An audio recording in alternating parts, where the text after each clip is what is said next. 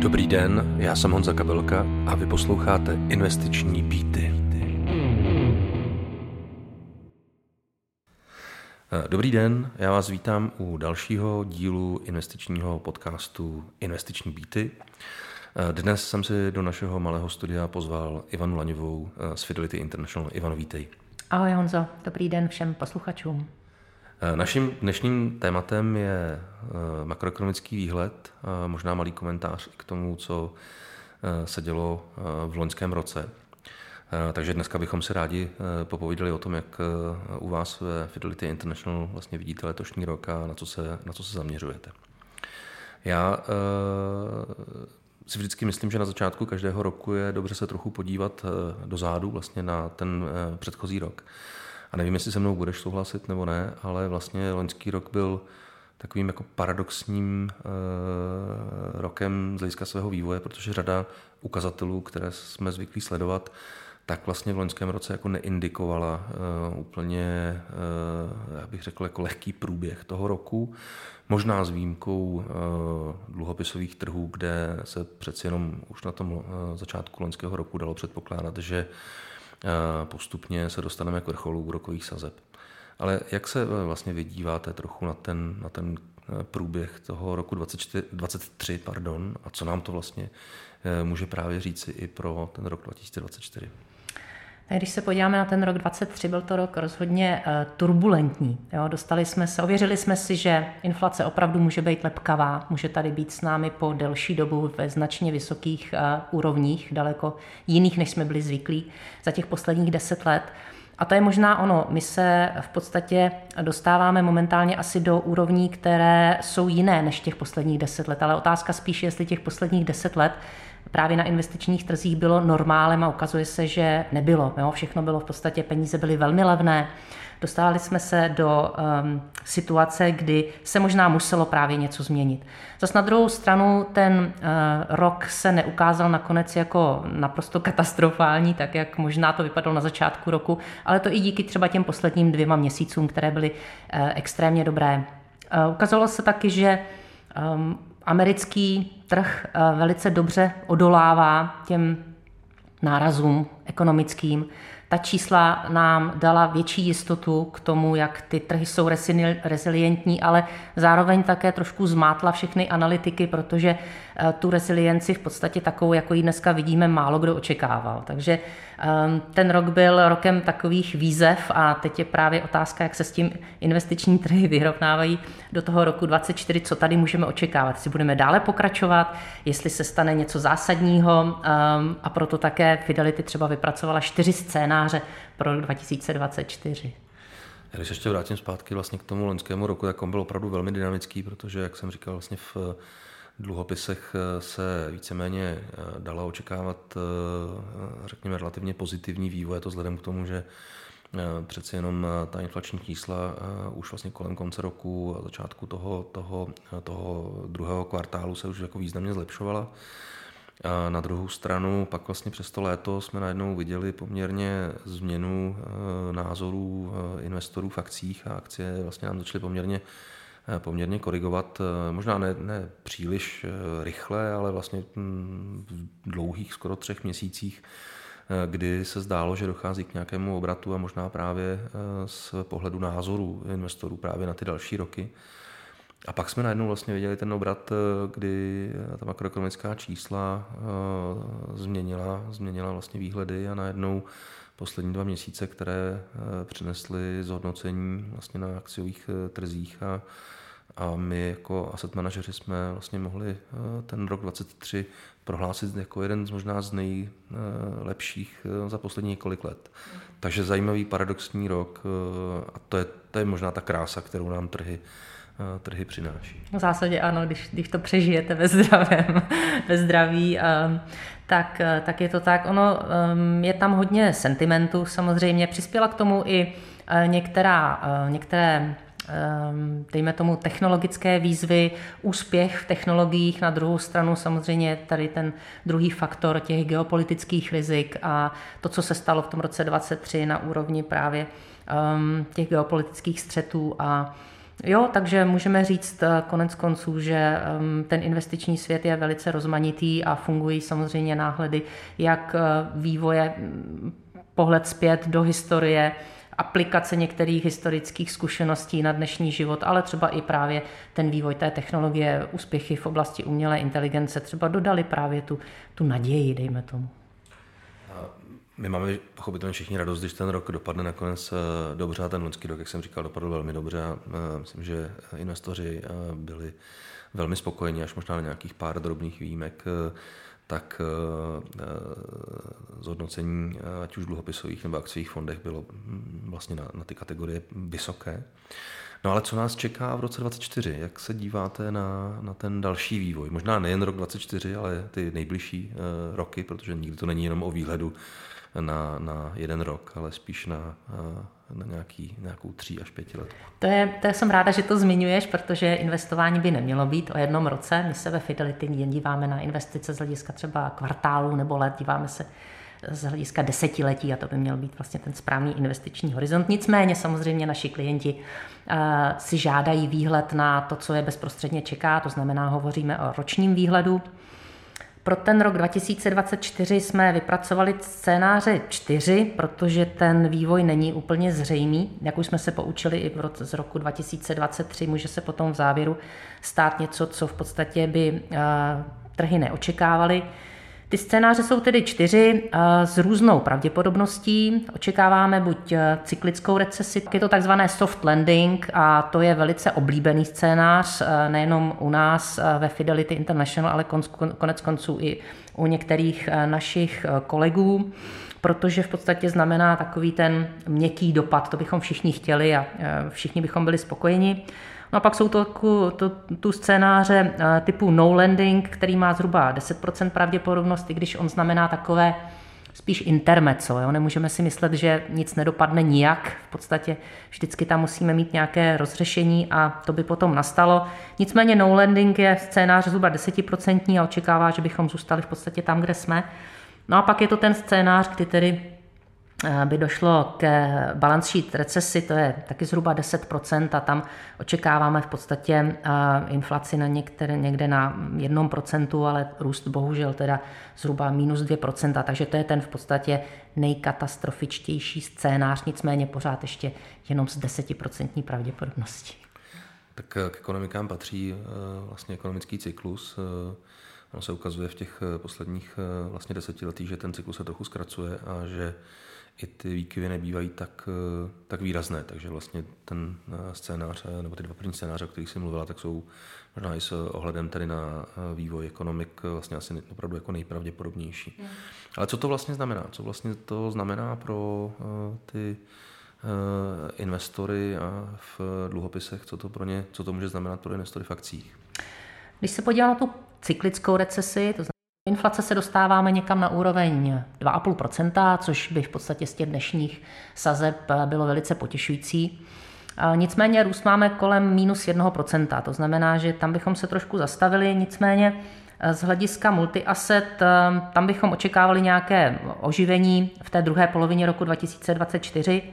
Ehm, atraktivními by asi byly akcie středních kapitalizací, ty midcapy, protože v SAP 500 tu velkou šanci v podstatě dostali ehm, těch největších sedm, ty podniky typu Microsoft a tak dále, ty samozřejmě pak vévodili obzvlášť závěru roku 2023, takže teď by možná se očekávalo oživení právě i u těch středních kapitalizací, které také tvoří součást toho SAP. Tam to ocenění těchto podniků vypadá dobře, s vyhlídkami na poměrně dobrý růst právě u těchto těch inflačních úrovní. Eh, spolehali bychom dále na asi vysoce kvalitní akcie a bondy, protože ty nekvalitní podniky by stále ještě měly problémy s refinancováním a pokud máte peníze přece jenom dražší, tak to pro ně znamená určitou výzvu.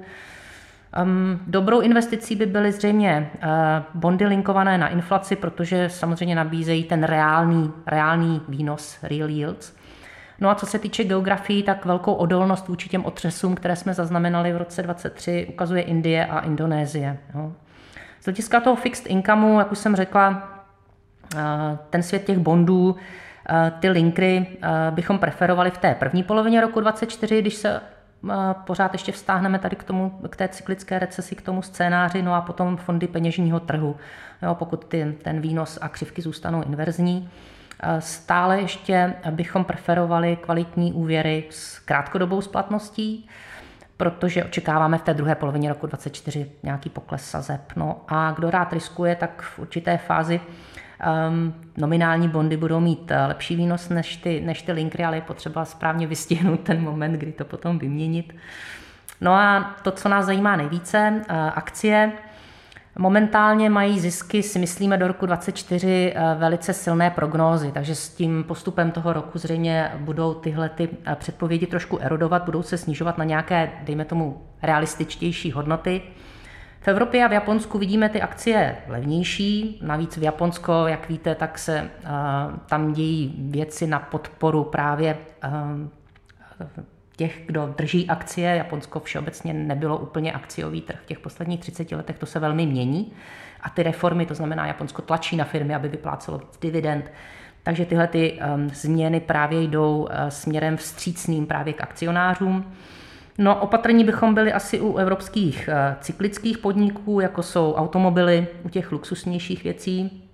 Naopak příležitosti vidíme ve financích, No a potom v oblastech, které tvoří v podstatě proxy dluhopisům nebo bondům, jako jsou třeba utility, spotřební zboží, zdravotnictví. Um, potom uh, bychom upřednostňovali asi globální a, a cenově silné podniky, tam, kde se opakují příjmy. No a pokud půjdou opravdu sazby dolů, tak eh, z toho budou samozřejmě těšit právě podniky se střední kapitalizací se možná ještě trošku vrátil k těm sazbám, protože bavíme se teda eh, o dolarových sazbách v tom případě. Eh, ta, ten inflační vývoj teď v posledních eh, dvou měsících možná malinko chladí ten optimismus na nějaký rychlý pokles sazeb, že se spíš zdá, že v tom letošním roce možná bude ten, ten přístup Fedu trochu opatrnější, než, než se na podzim předpokládalo. Vnímáte to tak podobně? My vidíme hlavně eh, třeba eh, eh, ten přístup Evropské centrální banky, kde se ukazuje, že ta není příliš ochotná naprosto zřejmě jít se sazbami rychle dolů. No a to, co ukazuje na politiku Fedu, je mm, to, že rozhodně nechceme, aby se ta inflační spirála nebo ta inflace se vrátila zpátky. Proto ta opatrnost a FED samozřejmě neudělá nikdy nic bez opory v datech. Takže jakmile ta data budou eh, po delší dobu, to jsou ta data eh, zejména eh, také nezaměstnanosti že jo, a úrovni cenové hladiny, tak pokud ta ukážou, že jsou stabilní, že se chovají tím správným směrem, tak by teprve potom FED uvažoval asi o snížení sazeb. Nicméně musíme brát v úvahu i třeba mm, riziko geopolitické, případně mm, politické z hlediska vnitřních záležitostí jsou to ty volby, které v roce 2024 v eh, Spojených státech proběhnou, což není úplně zanedbatelný fakt. Já myslím, že se vlastně víceméně eh, dostáváme vlastně do, do období, kdy eh, inflace a úrokové sazby se trochu vrací tak k těm úrovním před těma vlastně 15 lety. A že to vlastně neznamená, neznamená, eh, že bychom teď viděli období, kdy se budeme vracet někam k nule, že naopak spíš budeme někde blízko inflačních cíle. A to si myslím, že je důležité, protože vlastně pak ty, eh, i ty centrální banky budou relativně eh, klidnější z hlediska toho, toho vývoje.